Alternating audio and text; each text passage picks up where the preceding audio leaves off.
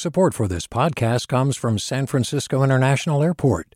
At SFO, you can discover award winning flavors and unique shops all before takeoff. Learn more about what's at SFO at flysfo.com. Hi there, I'm Rund Abdelfatah from Throughline.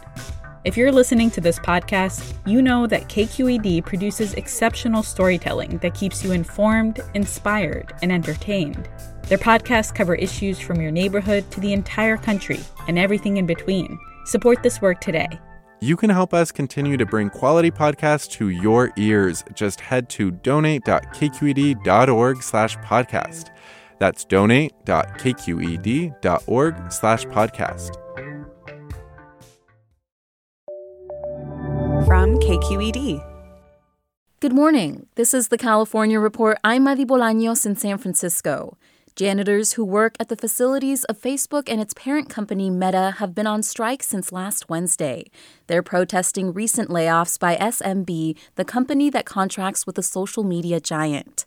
Late last week, the strikers received support from two major groups advocating for workers Silicon Valley Rising and the South Bay Labor Council. Janitor Maria Garcia has worked at Facebook for seven years. She's delighted by the support the strike has received. Trust me, very happy. So happy. And I keep my fingers crossed to see my other uh, brothers and sisters come back. Garcia has not been laid off. She and other workers say those of them who were left on the job got extra duties but no extra pay since the layoffs last month. The National Labor Relations Board has approved a union recognition election for dancers at a topless bar in North Hollywood. If the performers organize, KCRW's Tara Atrion reports they would become the only unionized strippers in the nation. Following months of demonstrations over unsafe working conditions and compensation, dancers at the Star Garden Topless Dive Bar in North Hollywood are a step closer to unionization. The National Labor Relations Board announced it will send a mail ballot for the strippers and the bar's DJs on October 14th. The ballots will then be counted in early November. If a majority of the Star Garden dancers and DJs choose to opt for a union and the NLRB certifies the results, the performers could be affiliated with the Actors Equity Association, a live theater Theater Union representing more than 51,000 actors and stage managers. The vote is a major step towards making Star Garden the first labor organized American strip club since performers at the Lusty Lady Peep Show in San Francisco began the Exotic Dancers Union in 1996. For the California Report, I'm Tara Atrion in Los Angeles. Hi, I'm Sasha Khokha, host of the California Report magazine. Every week, we bring you stories about what connects us in the giant, diverse Golden State. Because what happens in California changes the world. I love this place. We were once seen as like the place to be, California. The land of milk and honey. That's where you go to Sunshine State, but we just have challenges right now. KQED's California Report magazine. New episodes drop every Friday, wherever you get your podcasts. Hey there, this is Brittany Luse from NPR's It's Been a Minute. KQED's podcasts like The Bay, Bay Curious, Mindshift, Rightnowish, and more all tell the stories of the Bay and beyond with reliable, human centered journalism. They aim to inspire, make you think, entertain, and expand your understanding of the place you call home. Here's how you can support podcasting at KQED. Showing your support is easy, and you can join Brittany in supporting KQED Podcast too at donate.kqed.org slash podcast. That's donate.kqed.org slash podcast. A teacher shortage has forced dozens of preschools in California to close classrooms since the start of the school year. KQED reporter Daisy Nguyen visited a preschool in the Bay Area that had to close three classrooms. The site manager of Old Gallinas Children's Center, Iris Marin, opens the door to a classroom where a group of preschoolers are playing and building with Legos. But across the hallway, in another classroom, the lights are off, the chairs are stacked on top of short desks, and the toys are untouched. Funding for this Head Start classroom is available, and plenty of families are waiting to enroll, but there aren't enough teachers. Marin says many teachers quit during the pandemic shutdown. When the school reopened, the staffing shortage got worse.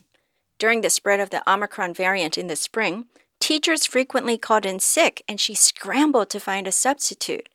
When she came up short, she called parents at the last minute to cancel class for that day. It was really a, a huge struggle, like sometimes crying because really you didn't want to, to do it eh, and there was not any other option. They call it the perfect storm, but I think it's the perfect horrible storm. That's Chris Maricle, Executive Director of Head Start California.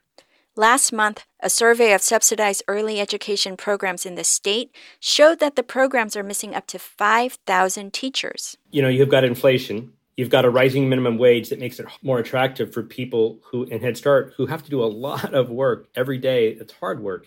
Now they can go to McDonald's.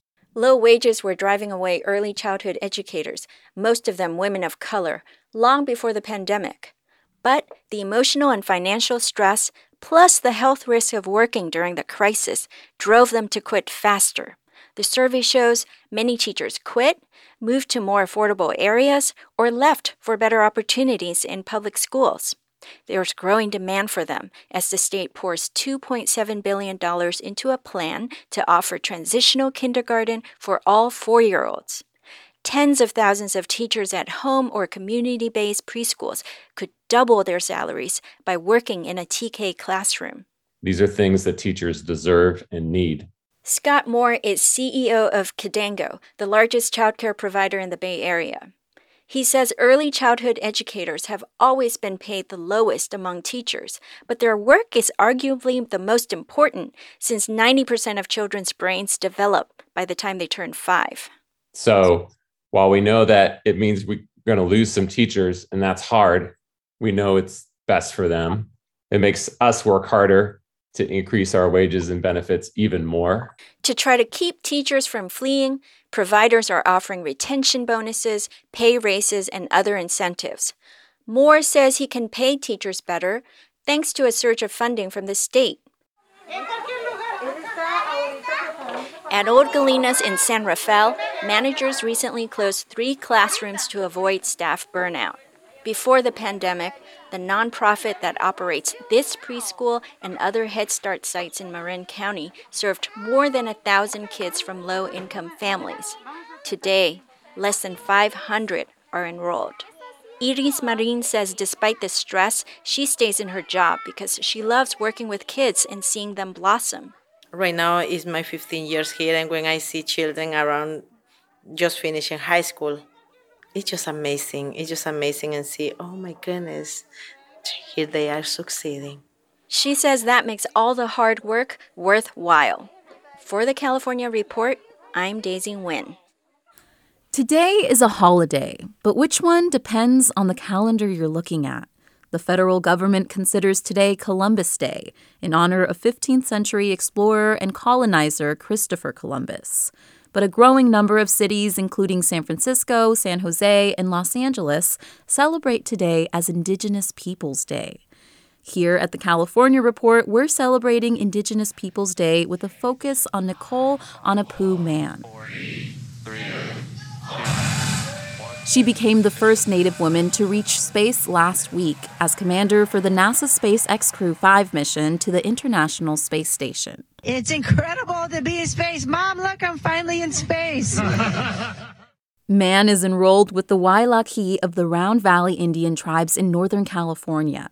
While on the space station, she will experiment with 3D printing human cells and conduct research on cardiovascular disease.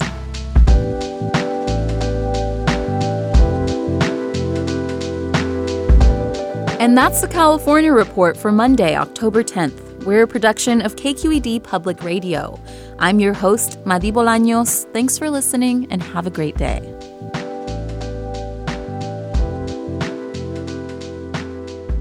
Support for the California Report comes from Guideline. Their automated 401k plans can be set up in 20 minutes. More at guideline.com/ca. Guideline, the California way to 401k. The California Healthcare Foundation, working to build a more effective, compassionate, and just healthcare system on the web at chcf.org slash health equity. And Eric and Wendy Schmidt, whose philanthropy includes Schmidt Ocean Institute.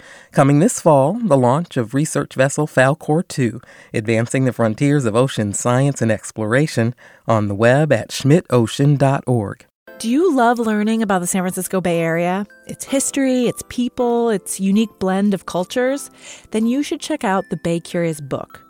I'm Katrina Schwartz, editor and producer on the Bay Curious podcast, and I'm here to let you know that for the month of May, we've worked out a sweet deal for KQED podcast listeners. Right now, you can get the Bay Curious ebook for $1.99. That's right, $1.99. Just search for Bay Curious wherever you get your ebooks or find a link in our show notes. This offer does expire at the end of the month, though, so you'll want to act on it fast. Happy reading!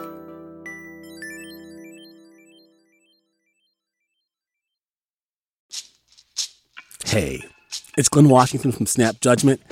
And if you love what you're hearing, and I know you love what you're hearing, please consider becoming a KQED member. Get special access to cool events, behind the scenes footage, and so much more. Plus, you'll sleep better at night knowing you did your part for the community you depend upon. It's in you. Please be in it. Visit donate.kqed.org slash podcasts to sign up now. That's podcast with an S. Thanks.